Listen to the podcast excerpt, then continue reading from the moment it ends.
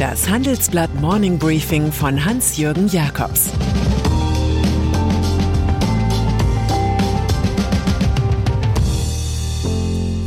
Guten Morgen allerseits.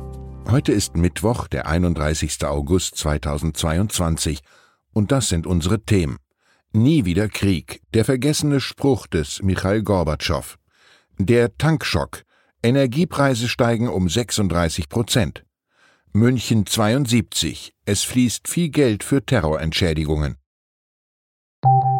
Nach einer kurzen Unterbrechung geht es gleich weiter. Bleiben Sie dran. Sie investieren in Aktien, es fehlt Ihnen aber eine klare Strategie. Ihr Depot ist ein Sammelsurium mehr oder weniger guter Ideen. Dann geht es Ihnen wie vielen. Lernen Sie in der Masterclass erfolgreich investieren, alles über kluge Börsenstrategien. Mit dem Rabattcode Investieren20 gibt es 20% Nachlass auf den Normalpreis. Infos unter handelsblatt.com slash erfolgreich investieren. Michail Gorbatschow ist tot. Der Mann, der den KGB-Agenten Wladimir Putin abschaffte, ihn zehn Jahre später als Agentenführer aber wieder ermöglichte, Michail Gorbatschow. Er sorgte in den 1980er Jahren in der Sowjetunion für Glasnost und Perestroika, Transparenz und Transformation. Kurzum für jene Winds of Change, die sich zu Orkanen auswuchsen und das kommunistische Reich verwüsteten. Den Deutschen aber brachte der Kurs des einstigen KPDSU-Generalsekretärs und Staatspräsidenten das Geschenk der Einheit. Der spätere Friedensnobelpreisträger Gorbatschow hatte tatsächlich die Mauer eingerissen, wozu ihn US-Präsident Ronald Reagan aufgefordert hatte. Der Kalte Krieg endete aber nicht die Geschichte. Sie kehrt zurück, weil sich Putin als Anti-Gorbatschow begreift. Der große, freiheitsliebende Glasnost-Politiker verzweifelte nach seinem Rücktritt 1991 an der Kleptokratie des Boris Jelzin und der neu auftauchenden Oligarchen und schrieb Pamphlete. Nie wieder Krieg.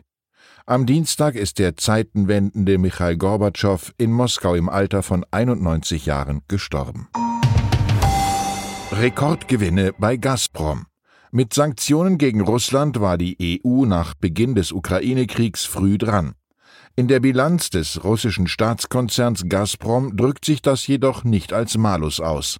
Das Unternehmen hat nach eigenen Angaben trotz der westlichen Kriegssanktionen einen Rekordgewinn von umgerechnet 41,6 Milliarden Euro im ersten Halbjahr erwirtschaftet.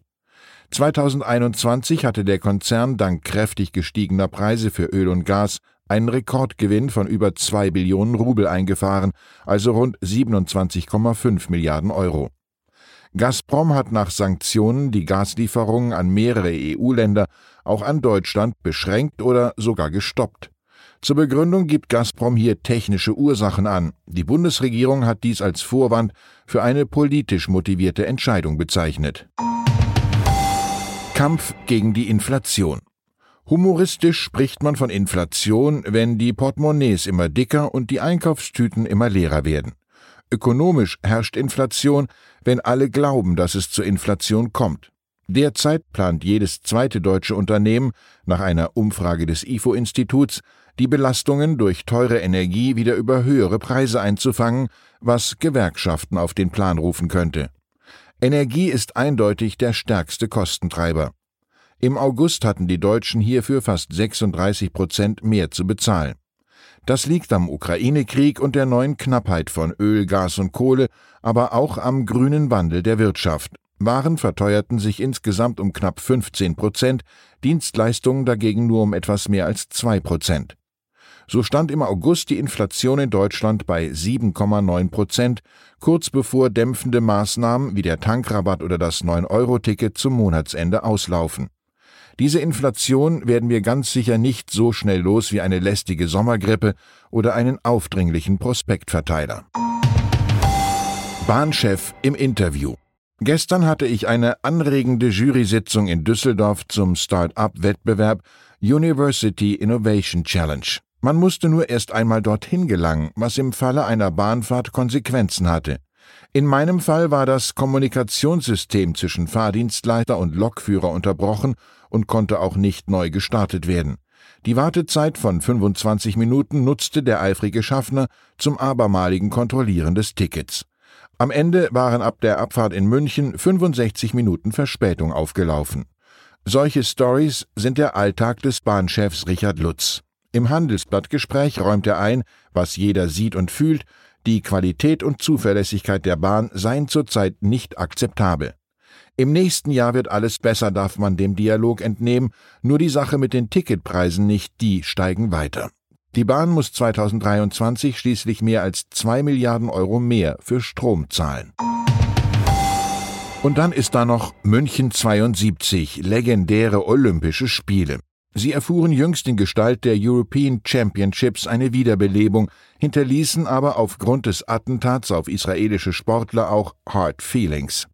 Die Angehörigen der Opfer fühlten sich ignoriert und verdrängt. Nun zeichnet sich nach Informationen der Süddeutschen Zeitung ab, dass Deutschland insgesamt 28 Millionen Euro Entschädigung für die Morde vor 50 Jahren an die Angehörigen zahlen wird. Die einvernehmliche Lösung ist allen wichtig. Die offizielle Gedenkfeier im Fliegerhorst Fürstenfeldbruck soll auch von den israelischen Hinterbliebenen aufgesucht werden. Und von Israels Präsident Isaac Herzog, der auf den Auftritt zusammen mit Bundespräsident Frank-Walter Steinmeier verzichten wollte, solange die Einigung mit den Angehörigen nicht gefunden ist. Eine angemessene finanzielle Entschädigung wäre ein Signal dafür, dass die Bundesrepublik nach 50 Jahren erstmals Verantwortung für dieses Versagen übernehme, insistiert Anki Spitzer, Sprecherin der Hinterbliebenen und Witwe des ermordeten Fechttrainers André Spitzer. Ich wünsche Ihnen einen Tag mit höchsten Treuewerten. Es grüßt Sie herzlich Ihr Hans-Jürgen Jakobs. Zur aktuellen Lage in der Ukraine Deutschlandweit sind Zollfahnder ausgerückt, um dem Verdacht auf illegale Exporte nach Russland nachzugehen. Die Strafverfolger melden den Fund von umfangreichem Beweismaterial. Der Krieg in der Ukraine tritt in eine neue Phase ein, nachdem die ukrainische Armee eine Offensive startet. Die russischen Besatzer geraten unter Druck, vor allem ein Waffensystem aus dem Westen macht offenbar den Unterschied.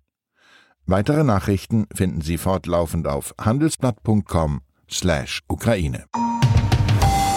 Das war das Handelsblatt Morning Briefing von Hans-Jürgen Jakobs, gesprochen von Peter Hofmann. Wie geht es weiter mit der Europäischen Union?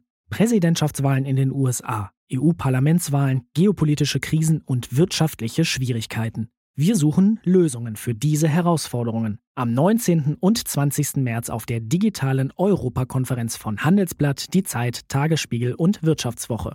Über die Zukunft Europas sprechen wir mit Bundeskanzler Olaf Scholz, Wirtschaftsminister Robert Habeck und vielen mehr. Kostenlose Anmeldung unter europe20xx.de.